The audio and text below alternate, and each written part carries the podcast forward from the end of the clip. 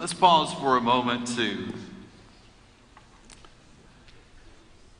continue this song, but in a, I guess, more traditional prayer form. Will you, you join me in prayer to God? Father, we do ask you to speak what is true to us today. And it is our prayer that our hearts would be open to hear that message. And that we would be changed by it, that we would be different, that we would that we would be transformed because we have heard you and we've heard your truth. And Father, your truth speaks to everything that's taking place right now in our life. It speaks to all of our concerns and the different fears that we have. It, it, speaks to all of our anxieties, Father. It, it speaks to the uncertainties that we have right now in our life. So many questions and so many concerns. So we need a word from you. We need to hear you more, more clearly. So break through all the other noise, and Father, may we, may we ourselves put aside those things that distract us and, and put away the cell phones and, and put away the, the concerns that we have. And Father, just be more in tune to what you would have to say. That we would not be in such a hurry, that we would slow down, that we would take time to to come to you just like this and to ask for your guidance and to ask for your leading. And Father, that we would, would seek you out because, because you, we know that you have sought us. So, Father, as we spend some time now looking into your word, uh, I just ask that we would, again, hear you clearly. And, Father, that you would, that you would give us exactly what we need right here in this moment for this time thankful for all those who have joined us today, who are here in person, who are watching online, who will be listening later on this week. Father, speak clearly so we all might be able to hear. It's in the name of Jesus that together we pray. Amen. Church, let me tell you, it is warmer in here than it is outside. But not by much. But it is warmer. I, I promise you, I promise you that. Uh, the, heat, the heat is on. It is warming up. I saw it warmed up one degree right over here just a minute ago. It did. It warmed up uh, one degree. Uh, it was when uh, Ross, Shelby, you guys came in, sat down right over there, and uh, it warmed up. Thank you for adding two more bodies in that section. Uh, this is what we do to try to get people from out from underneath the balcony. We know you guys like to be over under there. It's, it's cold over there where you guys are. It's a little warmer down front. Uh, but we are glad that you are here, whether it's a little cool or whether you're at home, nice and toasty warm. Uh, we're thankful for everybody who has, who has joined us today. Hey, let's just uh, get it out up front. Let's just be honest about it. These last two years have left us shaken and stirred, okay? These last two years have been difficult for, for everybody involved. When, when 2020 started, man, we had some great expectations, right? I mean, we looked good when 2020 uh, arrived. Kind of like this guy here. Um, we looked good. We, we had all these expectations. It was a new decade. We, we, we made our New Year's resolutions. Everything was going to be different. All kinds of stuff was, going to happen in 2020. It was going to be great. And now you fast forward 10 years or two years, and we look like this. And I'm not going to ask how many of you have Wilson at home and you've been talking to him and having these conversations, but that's what's happened, right? I mean, we went from 2020 with all these hopes and with all these dreams to all of a sudden being the castaway in 2022 and just wondering what's going to happen and what's going to happen next. Because in 2020, we began hearing about a strange and unique virus that was threatening to disrupt all the, about life that we knew. Now, little was known in 2020 about something that was called the novel COVID 19 virus. It was impacting Asia, it was impacting Europe. And with each passing day, we began to receive more and more information. And every time there was a social media post or, or we tuned into the news, we began to receive more. There was water cooler conversation, and, and our anxiety began to spike. And for good reason, our, our personalities transformed to part Chicken Little and part Eeyore. The sky is falling, and it's falling disproportionately on me, right? That's how we felt. That's the way that we have been over these last couple of years. We began bathing our hands in nasty smelling sanitizer, right? And, and we began searching for those that smelled the best. We began wiping down our groceries with disinfectant wipes. We started making our own face coverings. And guys, don't forget the run on toilet paper that took place, where overnight we went from don't squeeze the Charmin to give me my Charmin, right? That was kind of how it went. And then everything shut down. Everything shut down. It was canceled. Restaurants, schools, and churches all closed their doors. Sporting events and concerts were canceled, along with vacations and family reunions and, and graduations. Some of you were told you were a non essential worker. And you were like, well, in that case, why am I even here? And they said, that's right, go home. And so you did. You went home, and all of a sudden, our lives, along with our lifestyles, went into lockdown. Laptops and, and tablets became our anchor to the outside world. Our, our dining room tables became makeshift offices and classrooms. Living room couches began to be stand ins for church pews. And we learned how to Zoom. And we learned how to dress for Zoom. Business up top, party down below, right? Mask mandates, social distancing, quarantines, contact tracing, all of these phrases became commonplace. We began to closely watch the seven day averages and the number of hospitalizations. Friends and family members were admitted to ICU units and placed on ventilators. Our favorite cable news stations began to keep a, a real time tally on hospitalizations and even deaths. And as those numbers ticked up, as all of that began to increase, the emotional stress began to press down on us individually and as a congregation. And so, two years later, and a couple of vaccine shots later, many things have gotten back to normal. The Titans lost in the playoffs, right? Stephen, I'm sorry. I had to, I, you know, it's not even in my notes. I just thought I would just throw that in, just, just, just, just for you, man. I'm, I'm, I'm, glad that, I'm glad that you were able to get out of bed this morning and come and be with us. That's good. Some things are back to normal. But in other ways, it just feels like we're in this sequel to the movie Groundhog Day. There it is again, Stephen, though. I mean, right? I mean, didn't y'all lose last year, too? Anyway, all right, moving on. Now, you know, everything just seems to keep repeating. And as a result, we're just left frustrated and we're left, we're left tired and we're left anxious. Now, anxiety comes from an interesting family of words. It's an interesting family uh, of words that when you look back and you kind of trace the history, you see that it expresses this idea of tightness and narrowness and suffocation. The great grandfather is a Greek word meaning throat or to press together. It was a word that was used for the yokes, the yoke that would be placed on the necks of slaves. Anxiety, well, it takes us by the throat and it, and it suffocates us and it enslaves us where we do not live on our own terms. Instead, anxiety calls all the shots. And with this same sense of anxiety, this idea of being constrained, this idea of suffocating, there is a Hebrew word that's, that we know translated in our Bibles as human distress. Where it says in Psalm 18 and verse 6, In my distress I called to the Lord. To my God I cried for help. The word is tsar, and it, it's literally translated as a narrow space. So, in my narrow space, as, as the walls were closing in, as it seemed like everything was pressing down around me, I called to the Lord, and He heard me when I cried for help. It's from a word family that means to tie up and to bind and to restrict and to narrow. He's saying, In my anxiety, and guys, our world, it seems, is getting more and more narrow. And it's becoming harder and harder for us to breathe. For over a decade, the United States has been considered the most anxious nation in the world. Did you know that? It's not just something that started with COVID, it, has been going on now for a while. Each year, nearly 50 million Americans feel the effects of, of panic attacks and phobias or other anxiety disorders. Our chests begin to tighten and we become dizzy, we feel lightheaded. We're afraid of crowds and we try to avoid people. Anxiety disorders in the United States, now get this, anxiety disorders in the United States are the number one mental health problem among women and are only second to alcohol and drug abuse among men. It's killing us.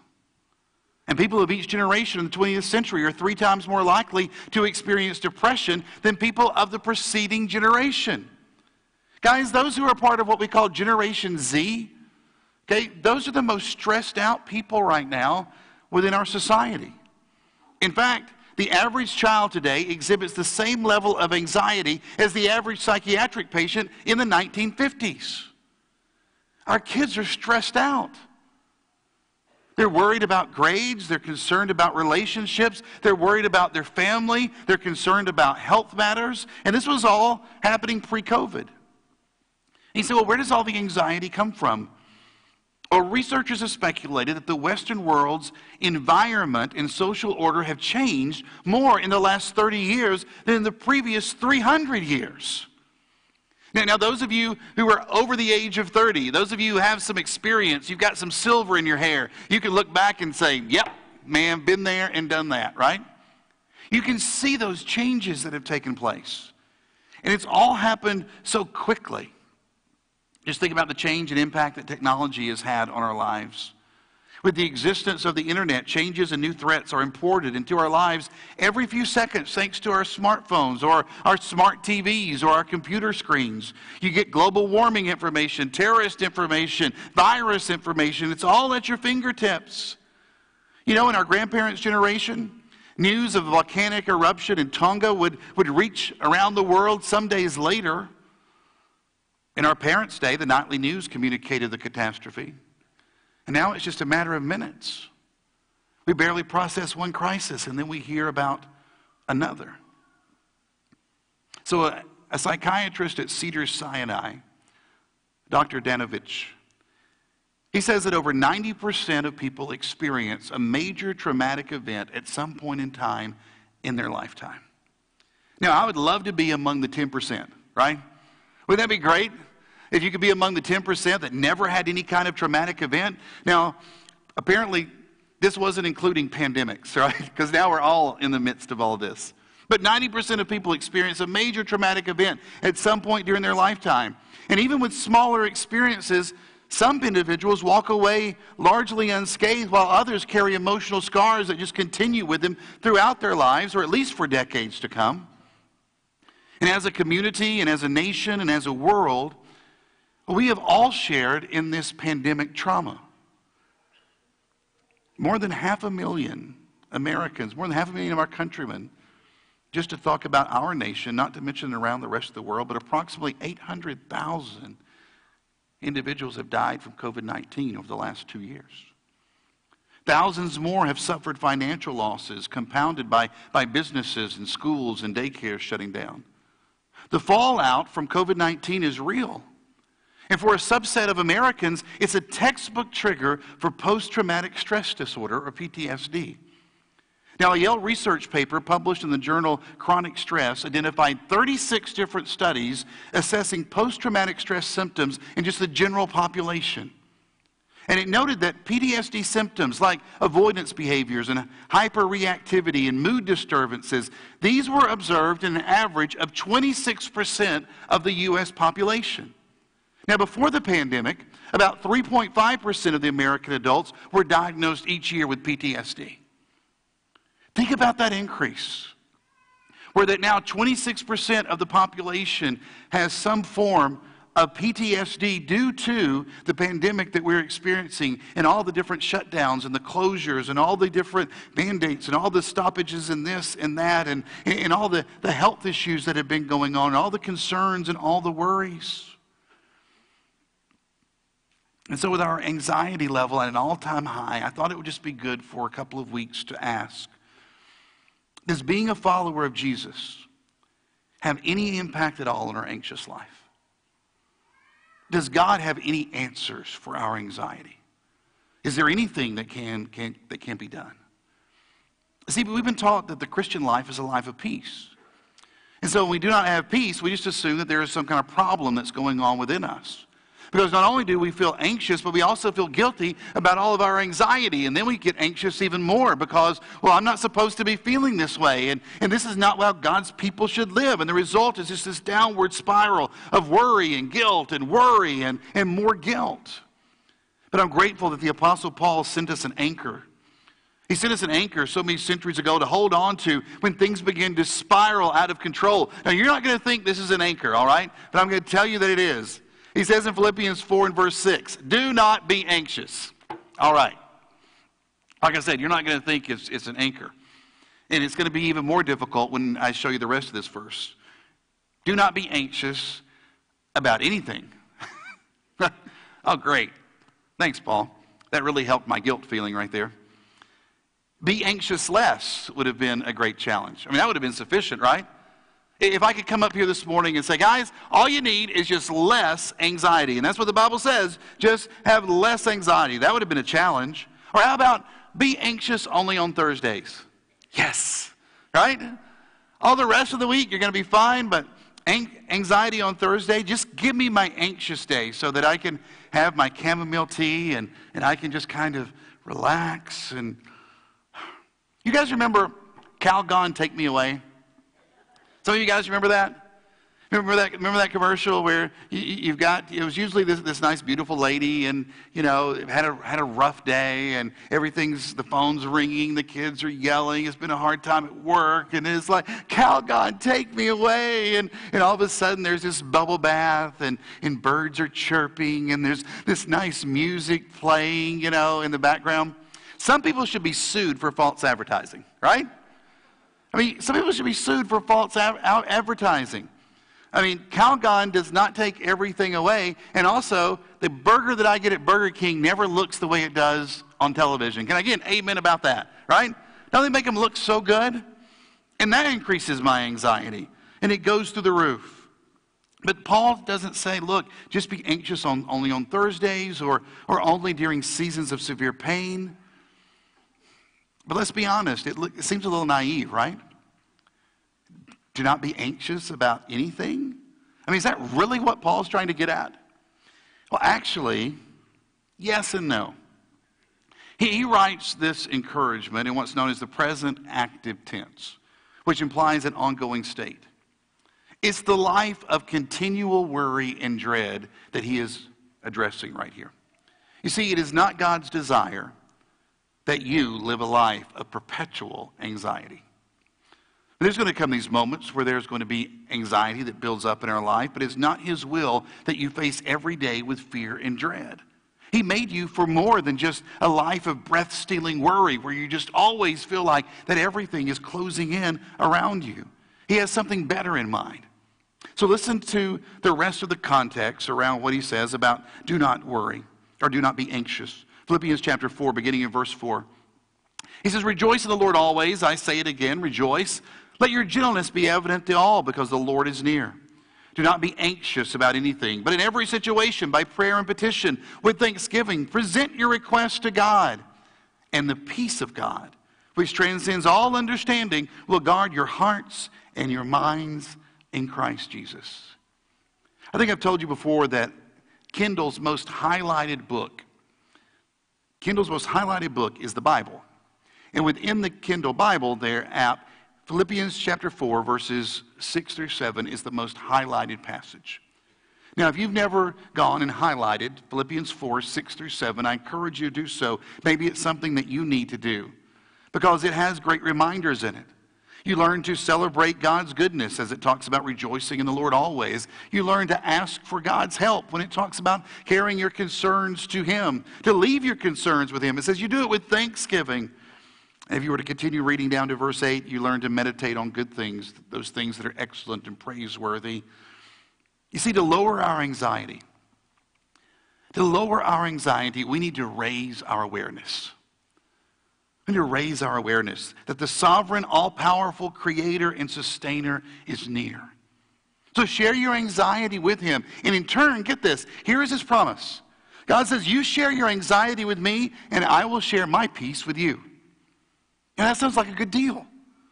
We take our anxiety to God. He says, I will share with you my peace. Author Max Lucado says, With God on your side, you will sleep better tonight and smile more tomorrow. You will reframe the way you face your fears. You'll learn how to talk yourself off the ledge. Learn how to view bad news through the lens of sovereignty and discern the lies, the lies of Satan and tell yourself the truth. You will discover a life that is characterized by calm and will develop tools for facing the onslaughts of anxiety. Now, look, I don't want you to get, I want you to get the idea that anxiety is just something that we just wave away and use God like a genie in a magic lamp. And we just go, we just rub on the side of our Bible, and it's like, all right, Lord, help me just go to work today, and everything's going to be fine, and, and, I don't have to worry about this project, or I'm going to go to school, and don't have to worry about this test, don't have to worry about these people. Everything is going to be great. Look, there's work that has to be done on our part as well.